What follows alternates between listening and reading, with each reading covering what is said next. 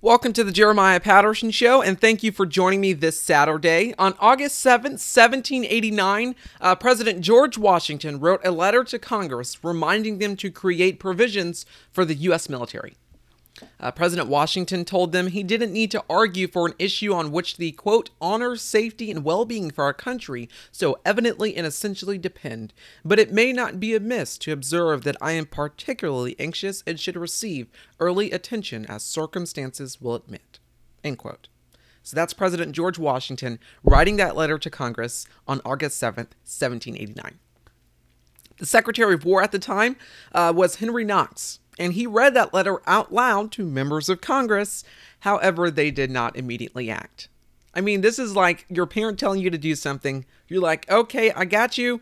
You don't do anything. You essentially like disregard those instructions. and uh, three days later, President Washington urged Congress again. And after that urgent request to officially create this essential part of our government, Congress decided to drag their feet for 50 days. And finally, after that long, long wait, Congress did it. On Tuesday, September 29, 1789, Congress voted to establish the United States military. And you know, the United States military has always been an essential part of our government. It's always been an essential part of uh, American history. One of the most memorable uh, battles in World War I was Belleau Wood. On the evening of June 1st, 1918, the German army breached the Western Front and came within about 45 miles of Paris. The Marines were not going to let them get any further, so they positioned themselves and were ready to strike once the orders were passed down. That battle lasted for, for, for four weeks. And in the end, U.S. forces suffered more than 9,000 casualties and more than 1,800 deaths that is a very significant battle in World War I and in American history. When World War I ended, more than 116,000 Americans were dead fighting for their country and, and helping defend our allies. And you know, joining that war was not easy. President Woodrow Wilson himself had a, a difficult time making that critical decision, but he, he ultimately did and the United States joined. 23 years later, on December 7, 1941, the Japanese made a surprise attack. They, they essentially, it was, it was a surprise attack on Pearl Harbor.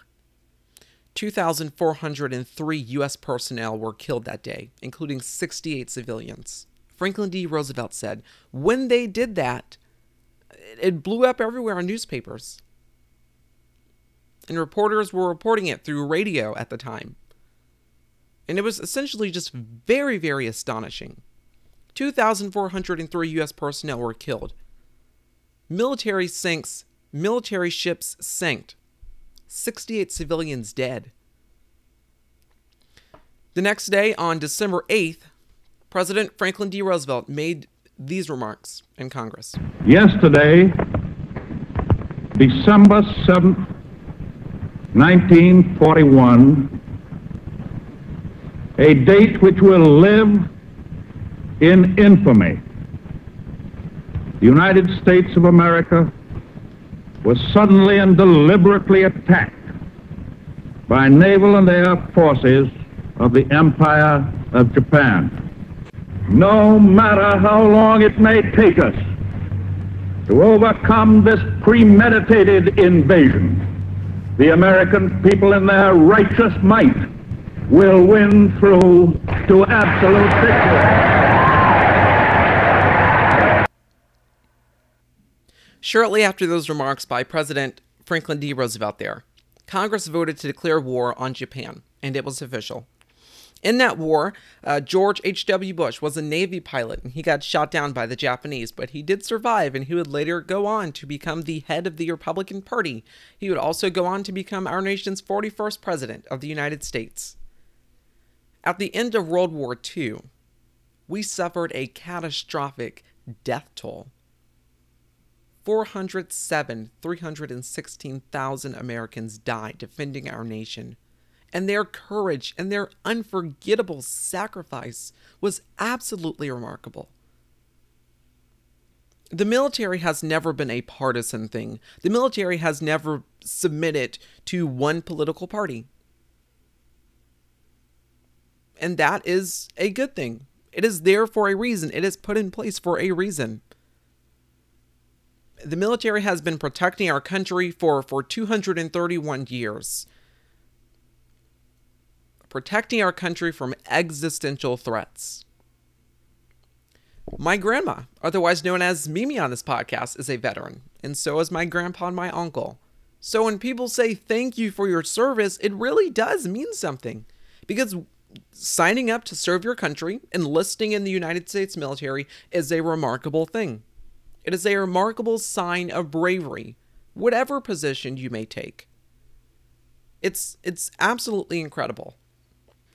The President of the United States is a powerful person because they make lots of important decisions that require discipline, hard work, and comprehension. They make lots of important decisions and you know, in in our history as a nation, we have been through many things. We have been through wars, we have been through pandemics, we have been through a lot. And through it all, we have had presidents, whether it was good leadership or bad leadership, or strong leadership or weak leadership, or competent and incompetent, impeached or not impeached. We have always had presidents. I mean, presidential leadership is a vital thing, it is a very serious thing. It is critical and important what the President of the United States of America says. What the President says matters. What the President does matters. And how the President does it matters as well. But more importantly, the President of the United States of America is the Commander in Chief, and that is an influential title. But as I said, being president requires discipline, hard work, and seriousness. But are you up to the job? Are you ready to serve the country? Are you going to serve the country in a way that is in a way that is effective? What are you going to do in office? And how are you going to implement your agenda as the new president? I mean, when reports came out that Russian bounties. Russia paid Taliban linked militants to murder U.S. troops. President Trump stayed silent. He did not say anything. President Trump, I'm sorry, President Trump called the story a hoax. He called it fake news. Senator Tammy Duckworth actually wrote an, an opinion piece in USA Today saying, quote, How dare Trump still call himself our commander in chief? at the Democratic National Convention last month. She referred to him, quote, as the, quote, coward in chief, end quote. She writes in this op- she writes in this opinion piece at USA Today last month, quote, "While President Donald Trump has spent the past couple of weeks golfing, campaigning, and making sure the buck stopped anywhere but with him, American service members in hotspots around the world likely were wondering whether there might whether they whether there might be a bounty hanging over their heads, and whether the President of the United States would even care enough to respond if that were the case." In a report confirmed by other major news organizations, the New York Times wrote on June 26 that Russia paid Taliban linked militants to murder U.S. troops, a bounty scheme that U.S. intelligence suggests has led to the deaths of several Americans. Yet, while Trump reportedly was told of the plot in writing in February, his administration still hasn't taken any apparent steps to push back against Russia's blatant and provocative act of aggression. And while the administration's excuses, obfuscations, and explanations keep changing, there is now reporting that indicates earlier and earlier briefings going back to last year informing the president and the White House of these threats. That leaves us with just a couple of options. Then she goes out to lay here incompetence or putting Russia first. Here's the next headline Quote, disgraceful subservience to Putin. End quote. Those are the headlines under that. And then she goes out to lay in very, very, very stark terms, essentially what it could mean for our country and what this means. That the commander in chief would essentially stay silent on something like this, that would denounce this and say, "Oh no, it's a it's a hoax, it's fake news." I talked to Putin. He said, "Yeah, it didn't happen. It didn't happen." The commander in chief, okay, the commander in chief is a powerful title. The President of the United States, the leader of our armed forces. That is a very essential thing. And you would think that a, a, the President of the United States would have respect for our military. But I was wrong. When you say comments like this, um, you will receive backlash. Uh, Je- Jeffrey Goldberg is a reporter for The Atlantic magazine, and this Thursday he published an article that stated that President that the president referred to um, Americans who have died in war as quote losers and suckers end quote. Um, now this article is well sourced, but the president's comments are not surprising. I mean, for context here, back in 2015, uh, when Donald Trump was running for president, he insulted John McCain. He said, quote, he was a war hero but he, because he was captured. I like people who weren't captured. He lost and he let us down. I don't like losers. End quote. Those disgusting remarks at the time by then candidate Donald Trump were, were criticized. It was just inconceivable, flabbergasting. In 2016, um, when Donald Trump was the Republican presidential candidate, and, you know, into his presidency, he repeatedly attacked Gold Star families. In 2019, Newsweek published this article. The headline reads, quote, Trump tells Gold Star families, quote, we will stand by your side forever, end quote, despite repeatedly attacking families of fallen veterans, end quote. Now, this, the, the president said last year, the president said this last year at a Veterans Day event, and it was not true. I mean, the President of the United States' disdain for the U.S. military has been going on for years and years, and nothing has changed. Nevertheless, that reporting by Jeffrey Goldberg at the Atlantic's uh, at the Atlantic, it reveals new information. Let's just get right to it.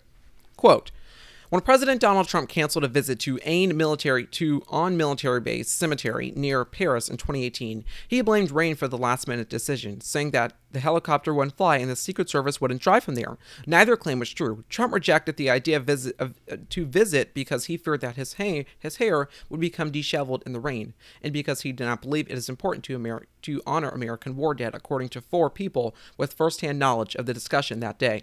In a conversation with senior staff members on the morning of the scheduled visit, Trump said, Why should I go to that cemetery? It's filled with losers. End quote. In a separate conversation on the same trip, Trump referred to those Trump referred to the more than 1,800 Marines who lost their lives at Belleau Wood as, quote, suckers for getting killed, end quote. So, Trump makes these repulsive remarks about the soldiers who were killed in the Battle of Belleau Wood in World War One. And then the piece goes on to essentially continue it. The piece goes on to essentially explain what the Battle of, uh, of Belleau Wood was, being that it was a consequential battle and it was a significant battle in World War One. Then it continues, quote, Trump's understanding of concepts such as patriotism, service, and sacrifice has interested me since he expressed con- since he expressed contempt for the war for the war record of the late Senator John McCain, who spent more than five years as a prisoner of the North Vietnamese. Quote, he was not a war hero, Trump said in 2015 while running for the Republican nomination for president. I like people who weren't captured. End quote. There was no in there was no precedent in American history for the expression of this sort of contempt. But the performatively patriotic Trump did not damage to his but the performatively patriotic Trump did no damage to his candidacy by attacking McCain in this manner, nor did he set his campaign back by the attacking of parents of human of Humayun Khan, an army captain who was killed in Iraq in 2004. Trump remained fixated on McCain, one of the few prominent Republicans to continue criticizing him after he won the nomination. End quote. Okay, so I will now warn you that we are getting ready to get to sort of the expletive part of the piece. Um, these are words that I'm sure you have heard before. I'm not going to quote them literally on air, uh, but if you have any kiddos listening by, this would probably be a great time to pause the podcast and uh, come back later or listen on your own time. All right, three, two, one. Quote When McCain died in August of 2018, Trump told his senior staff Trump told his senior staff, according to three sources with direct knowledge of this event, quote, "We're not going to support that loser's funeral." And he became furious according to witnesses when he saw flags lowered to half staff. What the F are we doing that for? Guy was an effing loser. End quote. The president told aides Trump was not invited to McCain's funeral. Trump's understanding of heroism has not evolved since he became president, according to sources with direct according to sources with knowledge of the president's views. He seems to genuinely not understand why Americans treat former prisoners of war with respect, nor does he understand why pilots who are shot down in combat are honored by the military. On at least two occasions since becoming president, According to three sources with direct knowledge of his views, Trump referred to former President George H.W. Bush as a quote loser end quote for being shot down by the Japanese as a Navy pilot in World War One. Excuse me, in World War Two. Bush escaped capture, but eight other men shot down during the same mission were caught, tortured, and executed by Japanese soldiers. When lashing out at critics, Trump often reached for illogical and corrosive insults, and members of the Bush family have publicly opposed him. But his cynicism about service and military extends even to the World War I dead buried outside Paris, people who were killed more than a quarter century before he was born.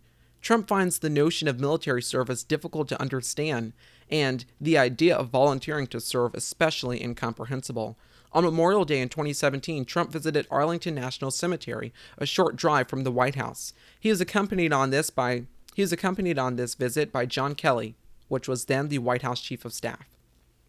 Excuse me, who was then the Secretary of Homeland Security, and who would a short time later become the White House Chief of Staff. The two men were set to visit Section 60, the 14 acre of the cemetery that is the burial ground for those who for those killed in America's most recent wars. Kelly's son Robert is buried in Section 60. A first lieutenant in the Marine Corps, Robert Kelly was killed in 2010 in Afghanistan. He was 29.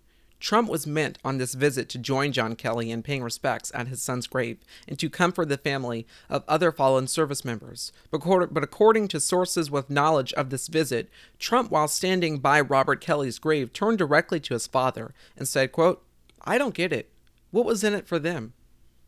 Kelly, who declined to comment for the story, initially believed people close to him said that that Trump was making a ham-handed reference to the selflessness of Americans of America's all-volunteer force, but later he came to realize that Trump did not understand non-transactional life choices. Quote, uh, this is according to John Kelly's friend. Quote, he cannot fathom the idea of doing something for someone other than himself. He didn't, excuse me, he just thinks that anyone who does anything when there's no direct personal gain to be to be had is a sucker. There's no money in serving the nation, end quote. Trump cannot imagine anyone else's pain. That's why he would say this to the father of a fallen Marine on Memorial Day in the cemetery where he's buried. End quote.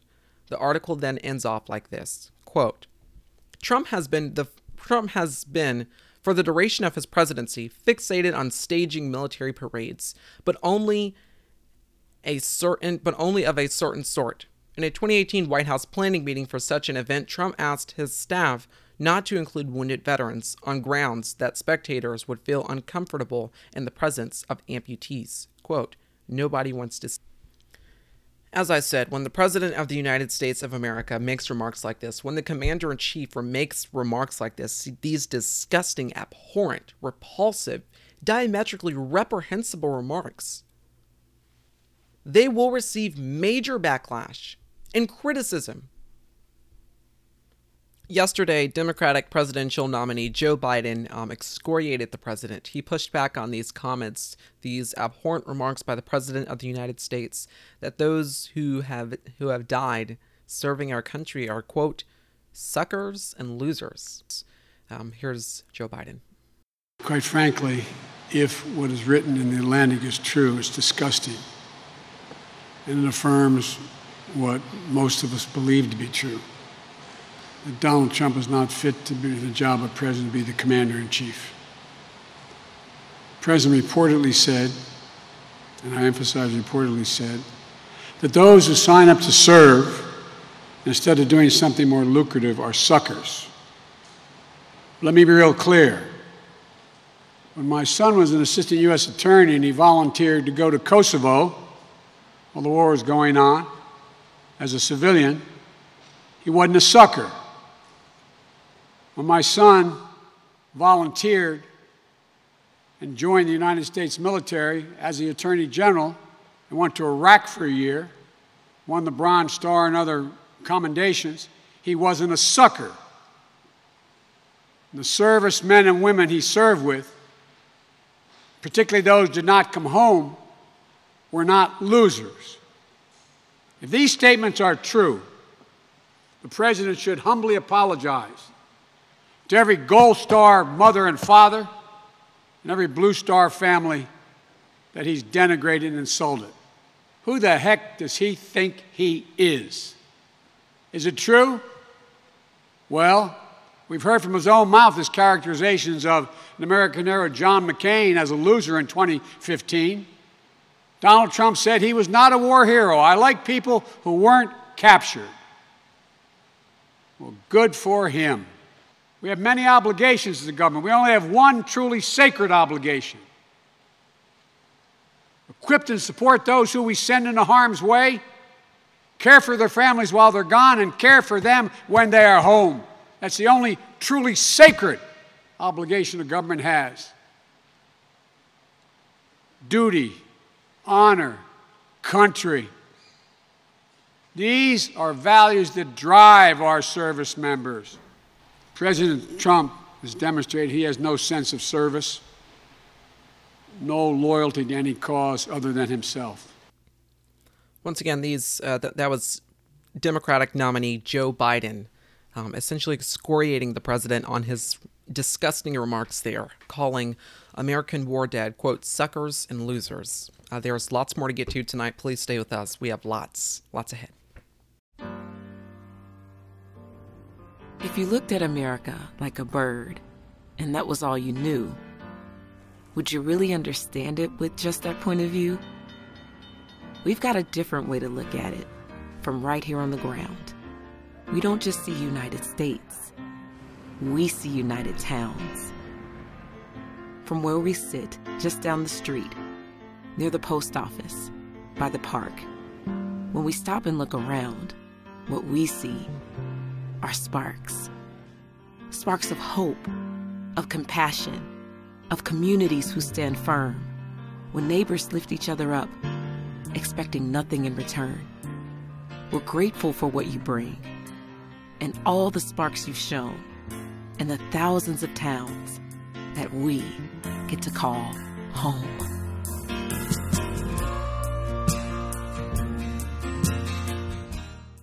This week, we received the news by NBC News that was reported, quote, FBI raids Pennsylvania nursing home where hundreds caught coronavirus, dozens died. Uh, so that is the story that broke this week. Also, in St. Louis Dispatch, quote, uh, more than 650 nursing home residents dead of COVID 19 as infection rate climbs, federal data shows. Then the article goes on to write by the excuse me, the article then goes on to say, quote, COVID 19 has killed 650 residents and 13 employees of federally licensed nursing homes in Missouri, according to the latest available federal data. At least 3,561 other residents and 2,285 employees have been infected as of August 16th the Centers for Medicare and Medicaid Services reported Sunday. That is upon from 502 deaths and 2,163 other infections among residents in Missouri nursing homes as of July 19th, according to the agency which collects reports of COVID 19 infections about 15,000 from 15,000 federally licensed nursing homes across the country, including 522 in Missouri. That is a story that we're going to keep an eye on. and we're going to provide you more reporting with on Wednesday. Um, we also received this this gut wrenching and astonishing report um, and prediction as well. According to multiple news organizations and according to The Hill, they are reporting that there is this new key model that is predicting that the United States will hit 400,000 deaths from the coronavirus in, in by January. 400,000 deaths. Among the places where the coronavirus is spreading the worst is in prisons. Uh, CNN published this article uh, this week. Quote Prison inmates are twice as likely to die of COVID 19 than those on the outside, new report finds. End quote. These are stories that all deserve national attention. These are stories that all deserve attention so we can improve this situation.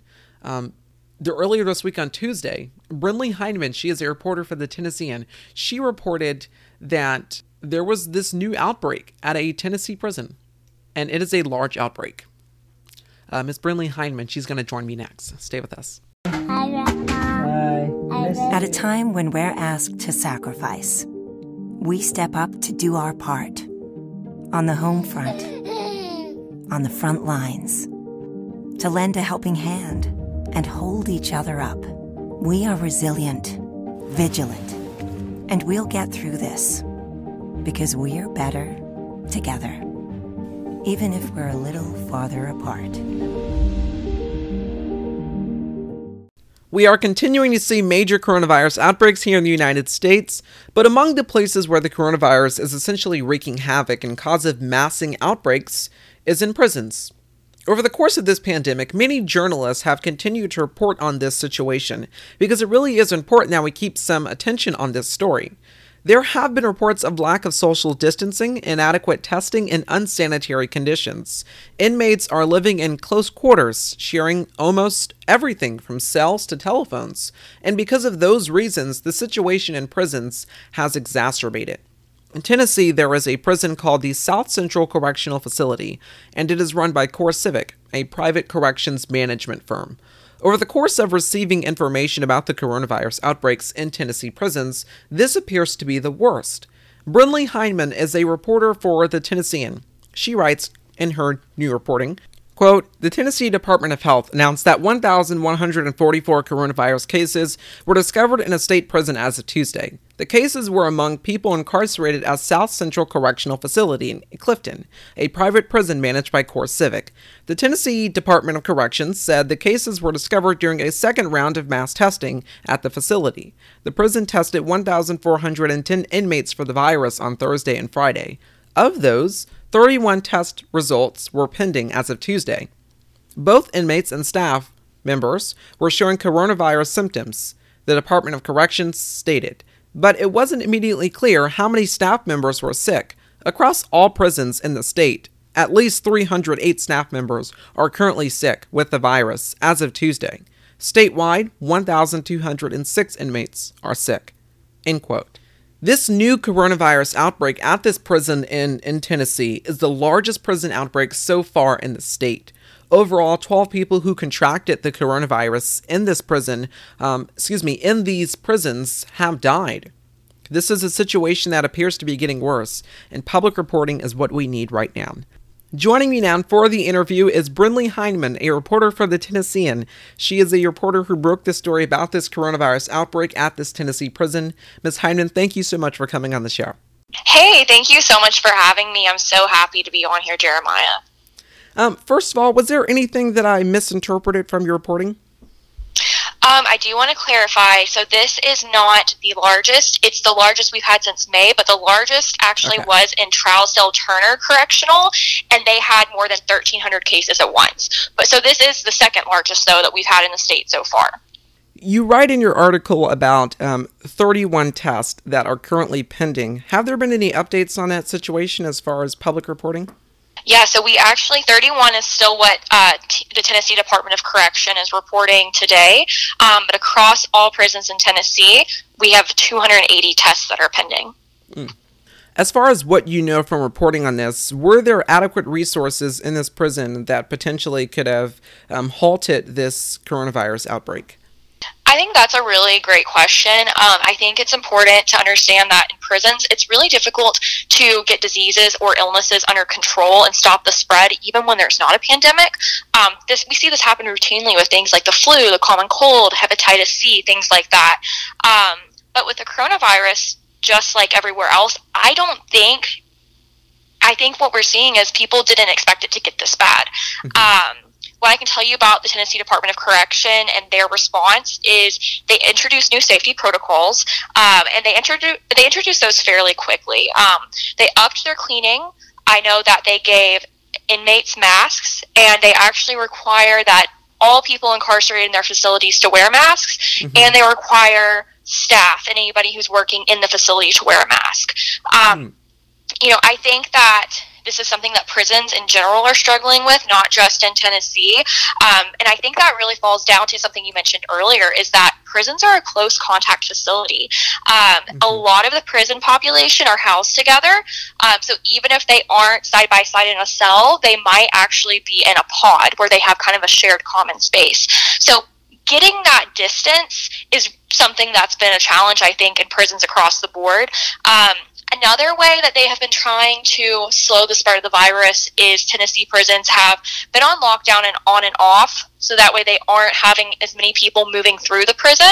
Um, so I understand from speaking to people who are incarcerated and their families, a lot of times they're bringing meals to them rather than they are going to the cafeteria or uh, chow hall. And they've also suspended some activities and they've suspended visits. Um, mm. So that way there aren't people who don't need to be in the prison, they aren't coming inside. Um, it, how often were inmates and staff members tested at this prison for the coronavirus?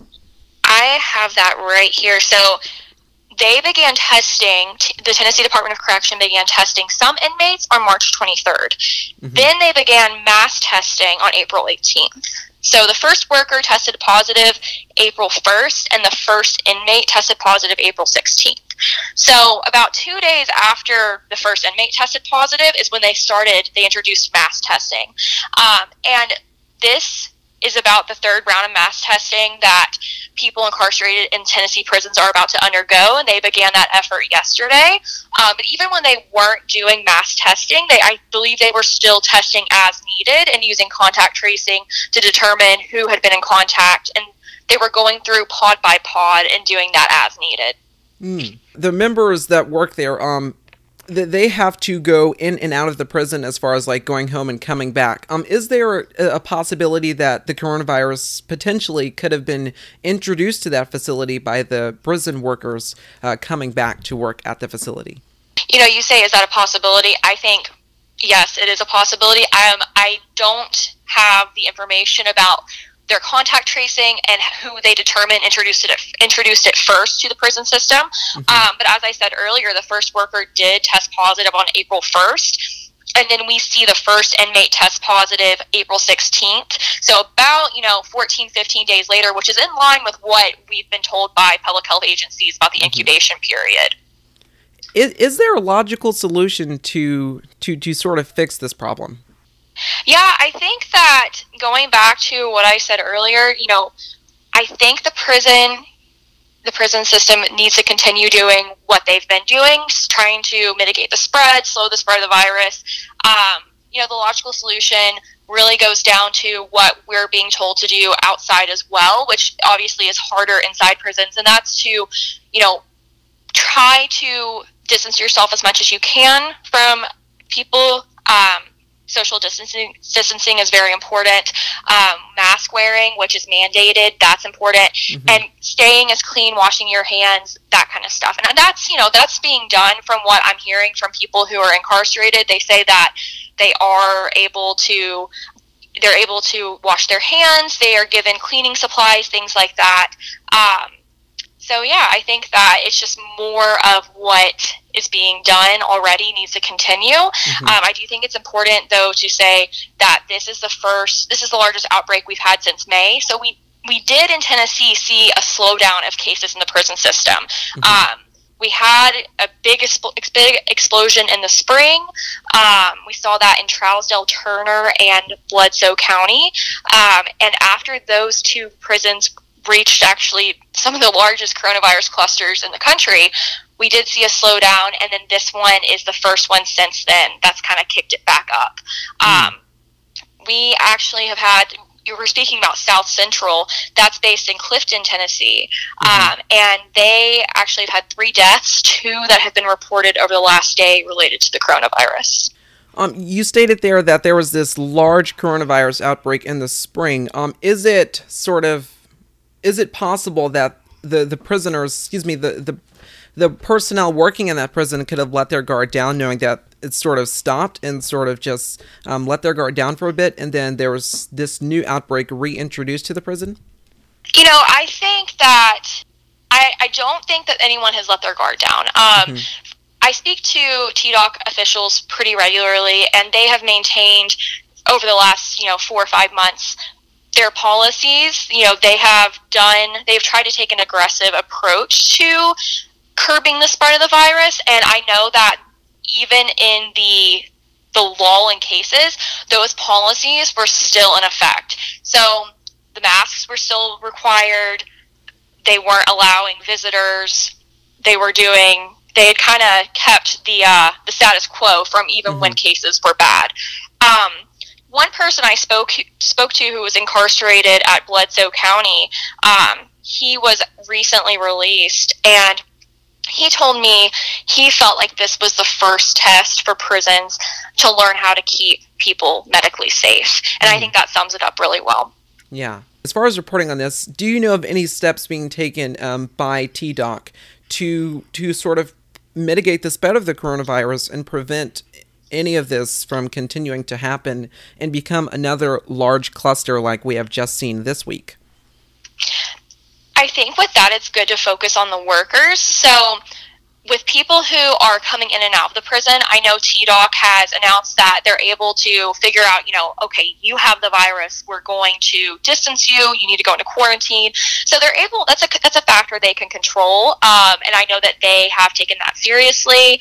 Um, they say that right now across all TDOC facilities. Um, there are 312 active cases right now among staff members, and they have had one death. Um, but they did say for people who test positive, you know, they're not coming into the facility. So they're staying home, they're not bringing it into the prisons. Once again, my guest is Brinley Hineman. She is a reporter for the Tennessean. Uh, Ms. Hineman, thank you so much for coming on the show and reporting on this. Thank you for having me. Hey, Google more than 100 billion words are translated every day. Lift your hand. Thank you very much for your help. Words about food. Words about friendship. About sport. About belief. About fear. Oh, oh my God. Words that can hurt and sometimes divide. But every day, the most translated words in the world are How are you? Thank you. And I love you.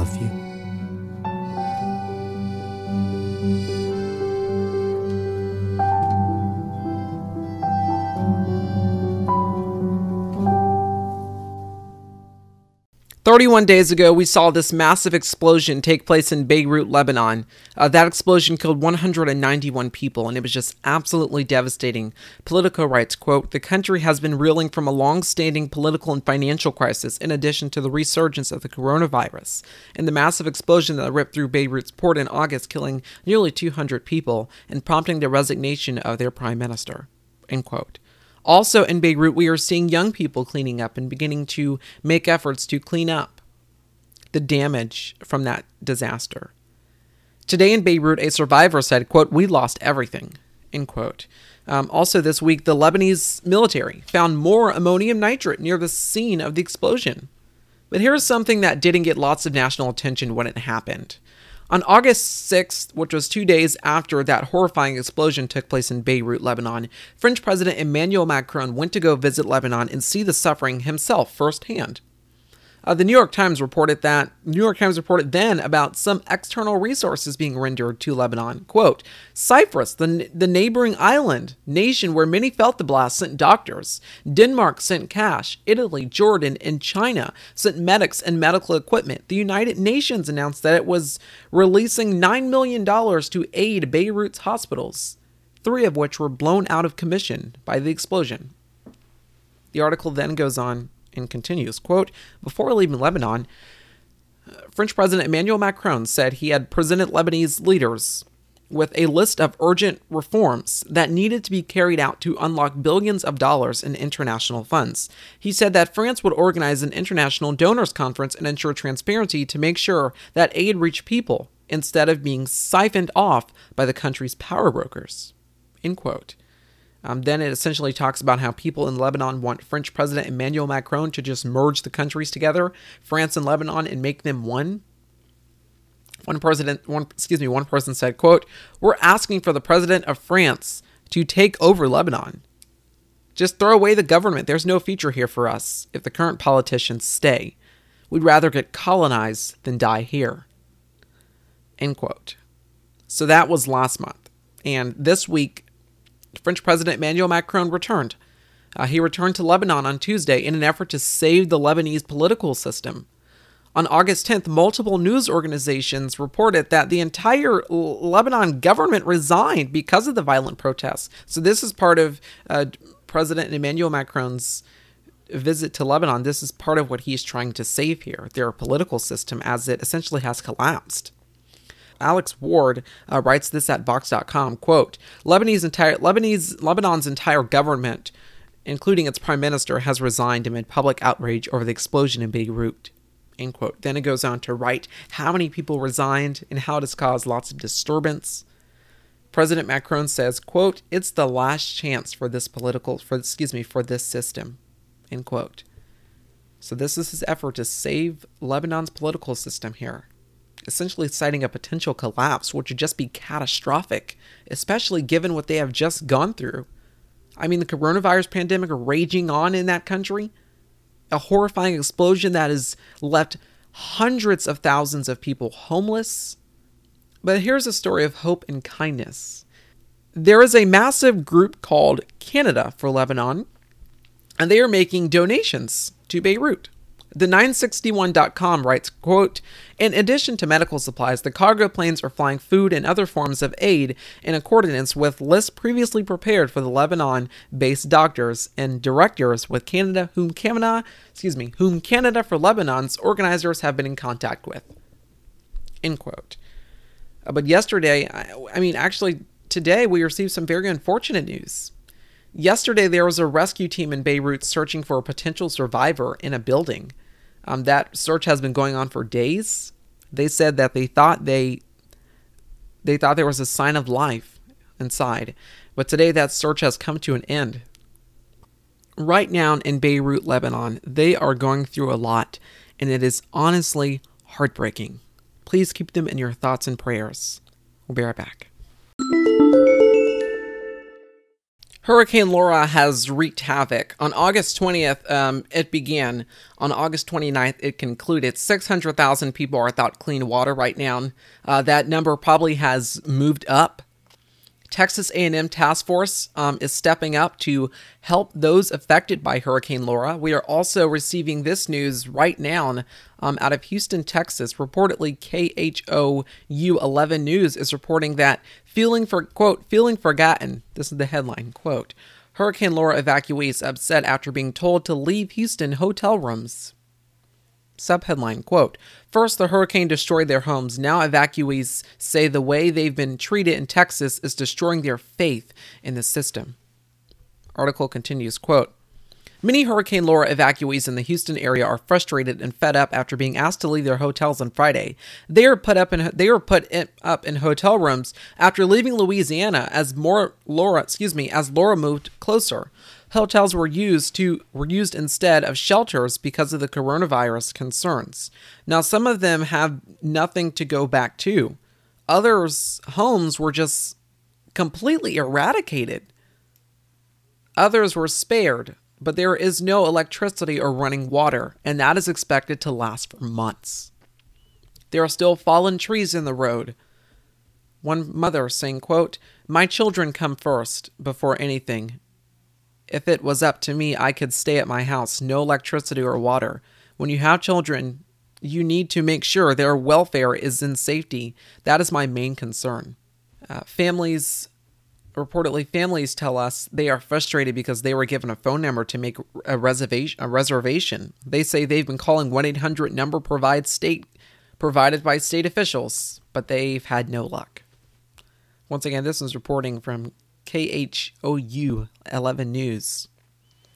Another person from Lake Charles says, quote, I called them, waited for two hours on hold. They told me they were going to email me with a reservation. I never received it. Other people have been on hold for five hours. This is a situation that is, is going on right now. It is continuing. We had a hurricane. People are stranded in another city. People are stranded in Houston, Texas because they cannot go back to their home. They have no home to go back to. There is nothing there. Or if their home was spared, they have children to provide for. And that is a very, very serious thing. We're going to have a special another special report on this on Wednesday next week. We're going to keep an eye on this because more attention needs to stay on this story as evacuees are essentially feeling like they've been abandoned. Thank you for listening to this episode of the Jeremiah Patterson Show. I really appreciate it. Stay home this Labor Day weekend um, as coronavirus cases are continuing to surge after Memorial Day weekend and after Labor Day, excuse me, and after July 4th. We saw coronavirus cases surge because people went out. Uh, please stay home. Please stay home. Thank you so much for listening. I really appreciate it. I'll see you this Wednesday.